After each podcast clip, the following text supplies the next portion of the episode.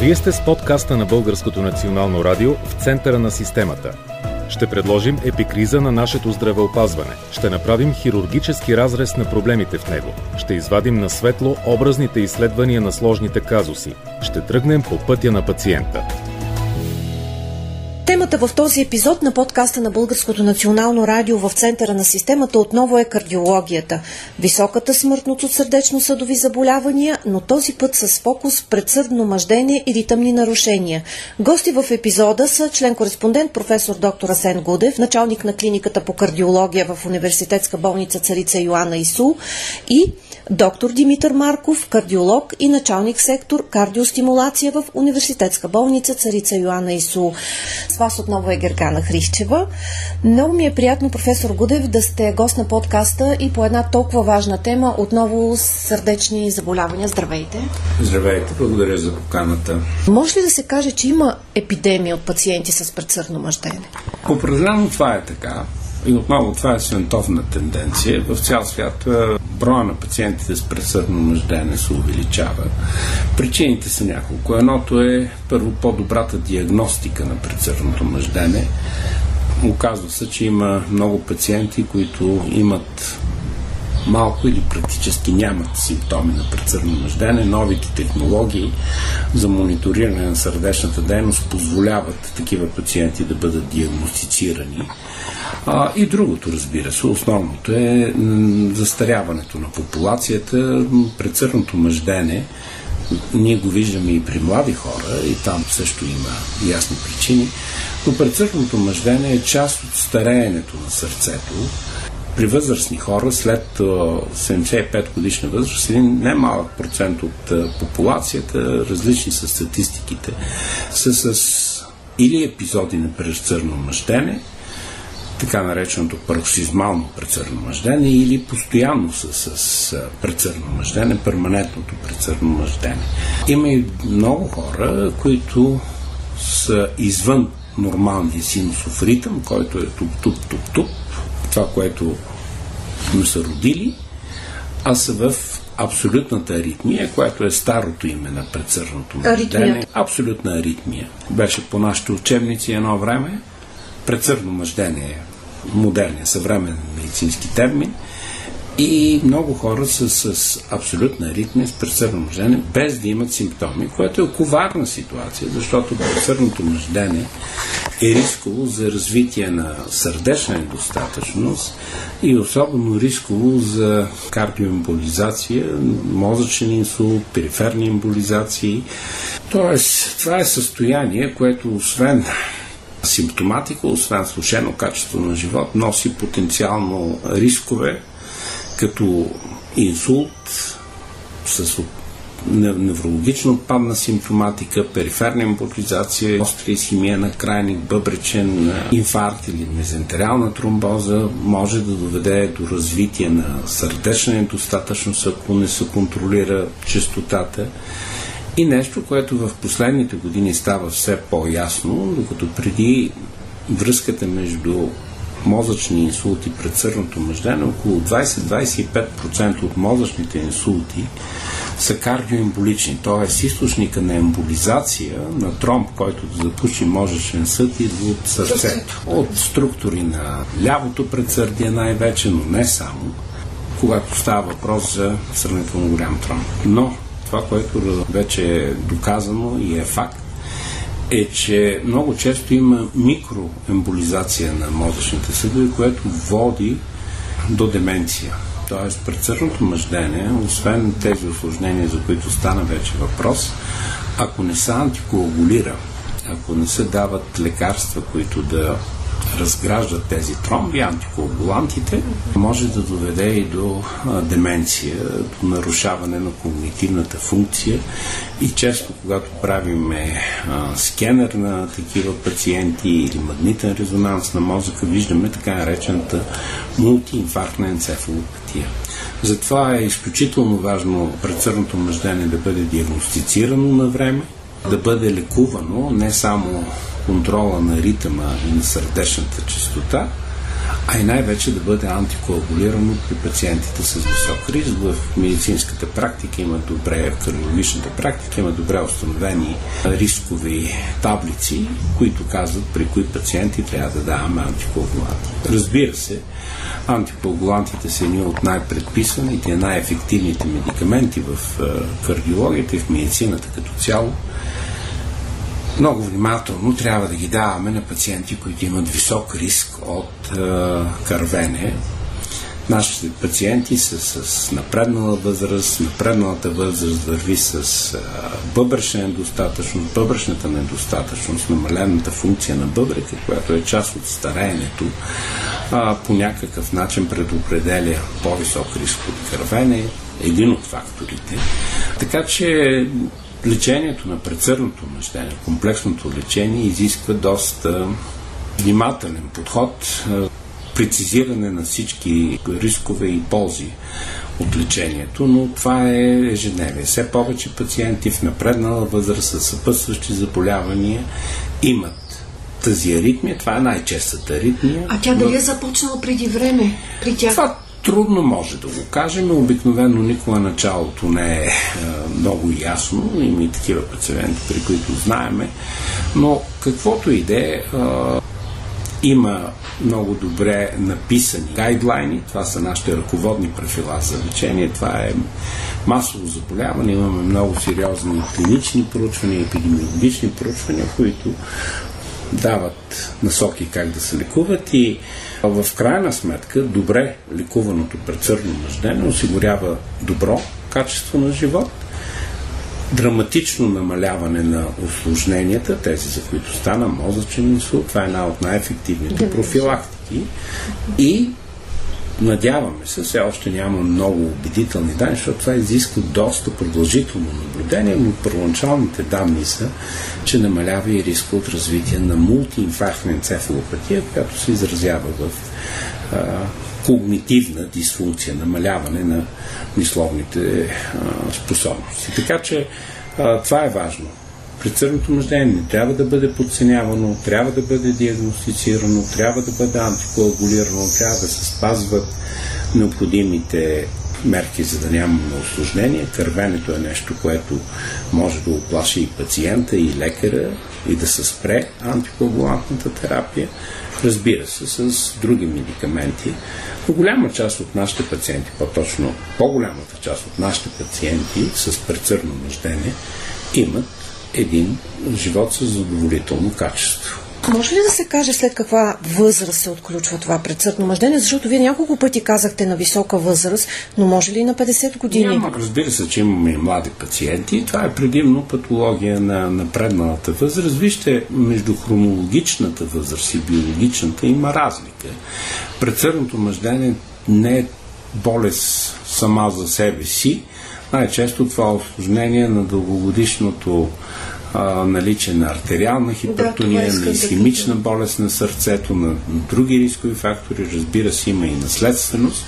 Всичко това, което кумулира с възрастта, експозицията през годините води до предсърно мъждение. При млади хора механизмите на предсърно мъждение са по-други. Там най-често става въпрос за патология на, на ионни канали в миокарда, а, които по някакъв начин водят до тази аритмия, не толкова фиброзата, не толкова наличието на съединителна тъкан, както е при възрастни хора, а най-вече нарушение на проводимостта на ионни канали, които не функционират коректно и това води до предсърно мъждене. Там, особено при по-млади хора, има вече доста добре развита техника за лечение, аблацията на предсърдното мъждение, която е изолация на пулмоналните вени, една структура в, в лявото предсърдие. При определени индикации, при определени болни, аблацията на предсърдното мъждение дава много добри резултати. Тя възстановява дълго време синусовия ритъм. При тях обаче също се налага за известен период има антикоагулация. Така че много е пъстър спектъра на клиничната картина на предсърдно мъждане е много пъстра. Има много различен профил на пациентите.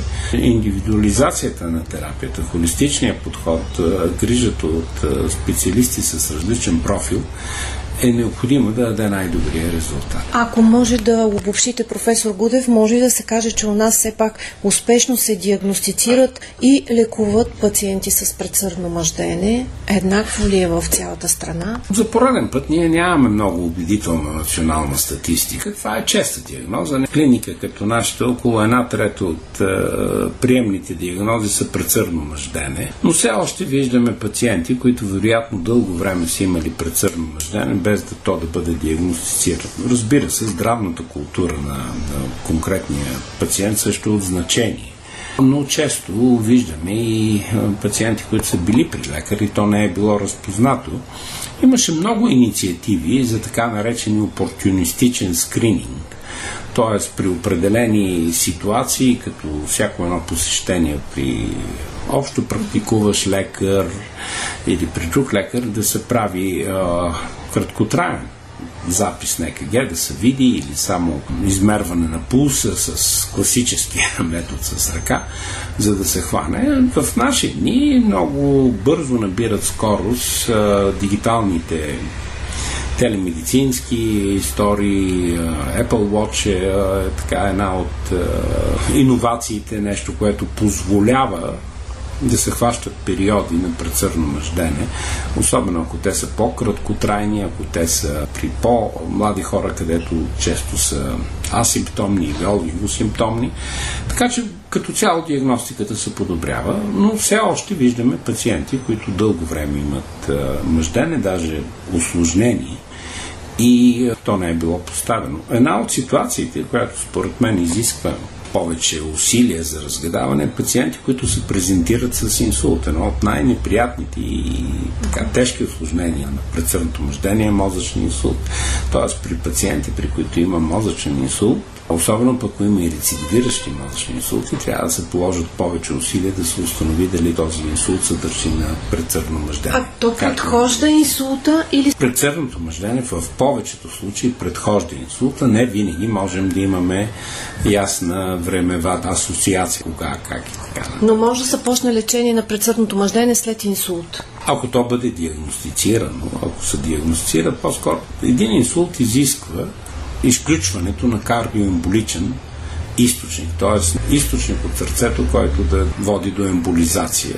Най-простото нещо е да се види ЕКГ-то, дали има мъждение или не по някой път се налага да се търси с холтер мониториране. Да. Нали, това е КГ 24 часа. Много важно е и това е нещо, което в нашата клиника много работим. Е образната диагностика, ехографията при предсърдно мъждене, защото ехографията показва, вече има техники, които са доста стандартизирани, доста улеснени, техники, които показват патология на предсърдията. Предсърдното мъждене очевидно е болест на предсърдията или най-вече засяга предсърдието. Става въпрос, че ехокардиографията, която е фокусирана върху функцията на предсърдието ни дава допълнителна информация, много често за това дали трябва да правим опити да възстановим синусовия ритъм, след като пациент е в предсърдно мъждене, имаме ли шансове, след като го възстановим този ритъм, той да бъде задържан дълго време, дали има източник на емболизация, изключително важно, това е тема, която разбира се обекти на нашите научни изследвания, на наши проекти, на наши проучвания, да разберем повече за тази патология и да знаем какви са механизмите, допълнителни рискове какво е поведението, какъв е ефект от предложените интервенции. Всъщност това означава ли, че пациенти, които попадат като рискови, т.е. имат наследственост в рода си родители с инсулт и инфаркт, които са починали от това, би следвало през някакъв период да си направят някакъв вид изследване.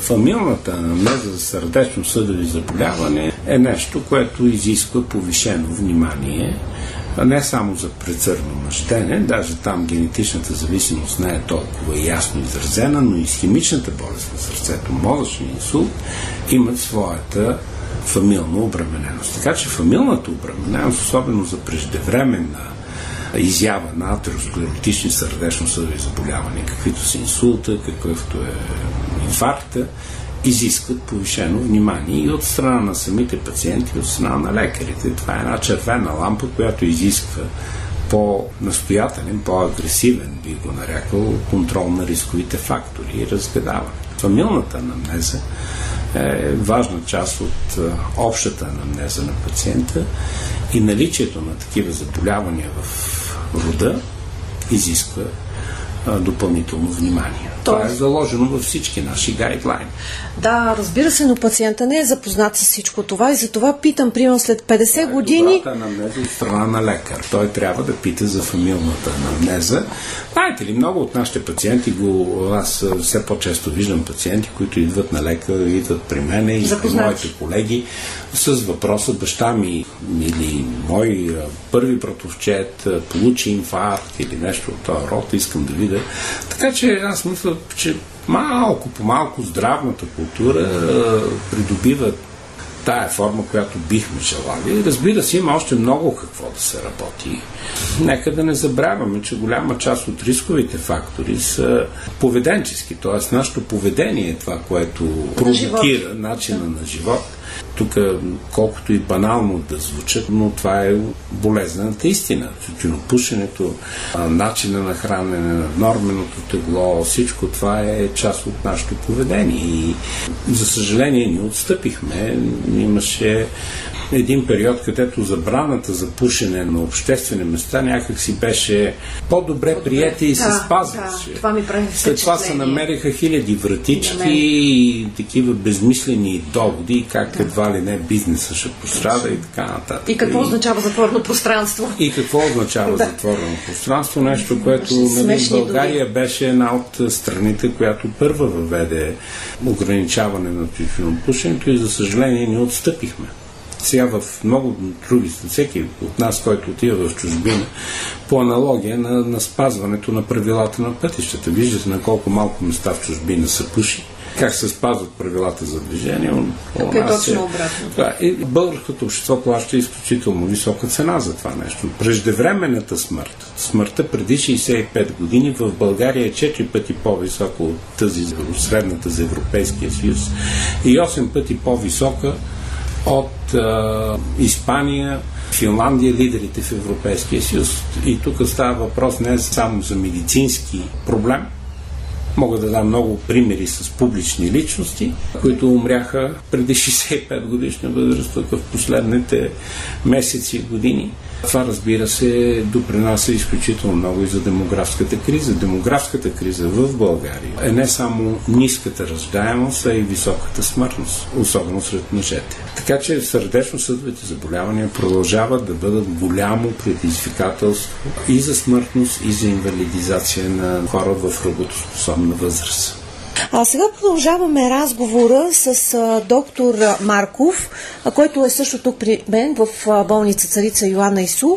С него ще повдигне малко завесата по отношение на това какво е ритъмно нарушение и част ли е то от предсърдното мъждене или обратно? Това, което мога да кажа, че ритъмните нарушения са една комплексна група от нарушения в нормалния ритъм на сърцето, в зависимост на какво ниво анатомично се намират. Те се разделят на, като нарушения на, на синусовия възел, на АВ възела, на камерната мрежа на тавара, и всъщност предсъдното мъждение може да бъде няколко вида, с бърза и с бавна сърдечна частота.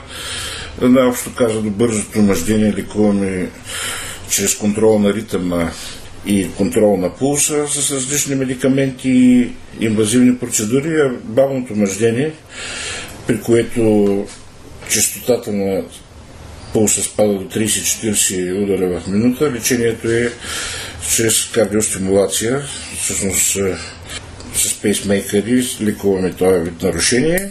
Веднага ви питам, доктор Марков, имам конкретен случай на пациент, който казва, абе излязох от ритъм ходих, направих си ЕКГ. Но пациента не знае дали да си постави пейсмейкър или да ползва този метод с холтера известно време. Съществуват два варианта. В един в който пациента излиза от ритъм, така нареченото популярно, като най-често срещаната ритмия точно пред мъжение и тя е документирана на кардиограма или не. В случаите, когато не е документирана, поставяме холтера, който има тъй като е продължителен на 24-48 запис, е Точно това е направил. голяма вероятността се хване. В неговия случай хванато. Пак зависи дали той го чувства, в случая евентуално го чувства, но създава някакъв дискомфорт. И пак стигаме до въпроса дали е бърз или бавен пулса. Ако е бавени симптомите са от брадикардията, т.е. замайване, залитане, причерняване, тогава вземаме решение за поставяне на кардиостимулатор върху обективните данни. Кардиостимулатор, какво имате предвид? Пейсмейкър ли? Пейсмейкър, да, това е кардиостимулатор. А... Това е устройство, което подава импулси към сърцето, в случаите, в които то само не може да ги генерира. Ако е бърз ритъма? Ако е бърз ритъма, се потиска с медикаменти, които могат да намалят частотата на мъжденето или с медикаменти, които могат да възстановят нормалния синусов ритъм, който да се задържи в последствие. Вашите наблюдения какво сочат? Каква е най-честата патология тук в клиниката в болница ИСУ? По принцип около 20-30% от нашите пациенти са с предсъдно мъждение, като 10% от 5 до 10 стигат и до кардиостимулатор като единствена альтернатива на за нормализиране на ритъма. А като възраст, по-възрастни ли са над 70 годишни? Над 80 даже и нагоре, по-скоро като възрастова изява е, е това заболяване на пробъдната система на сърцето. А дали е по-често сред мъжете или жените? Или е 50 на 50? Долу, горе по-равно. Имате ли наблюдения годишно колко преминават през клиниката по кардиология, лежащо болни, за преглед? Голям процент, нали ви казвам, 20-30, минават хиляда и нещо. На година? На година през лежащо болни говорим, поне 200 човека. Може ли да кажете, доктор Марков, да дадете някакви полезни съвети за хората, за да не достигат до това предсъдно мъждение? Старото име аритмия. Съвети за профилактика с овладяване на рисковите фактори за сърдечно-съдови заболявания. Като цяло няма конкретни причини за аритмия. Освен в редки случаи се смята, че така речения холиди хард синдром при прекаляване през уикенда с алкохол, хранене, хранене да. да, претоварване и физическо да, може да доведе до такива ритми. Тоест да водим здравословен начин на. Здравословен начин на живот ни предпазва до някъде и от аритми, освен сърдечни съдови като хипертонията и останалите, които са по-често срещани. А най-често хипертонистите ли имат предсърдно мъждение? Не е задължително, но в голяма степен да. Една нелекувана хипертония води до промени в анатомията на сърцето, до неговото разширяване и оттам може да доведе до предсърдно мъждение. Справя ли се българина с стреса? Заговорихме за здравословен начин на живот. Все по-трудно все по-трудно предвид економическата и политическа обстановка. Много ви благодаря. Гости в този епизод на подкаста, посветен на кардиологията, но с фокус предсъдно мъждене, бяха професор доктор Асен Гудев, началник на клиниката по кардиология в Умбалцарица Йоанна Ису и доктор Димитър Марков, кардиолог, началник сектор кардиостимулация в Умбалцарица Йоанна Ису. С вас беше отново Гергана Хрищева. Вие бяхте с подкаста на Българското национално радио в центъра на системата.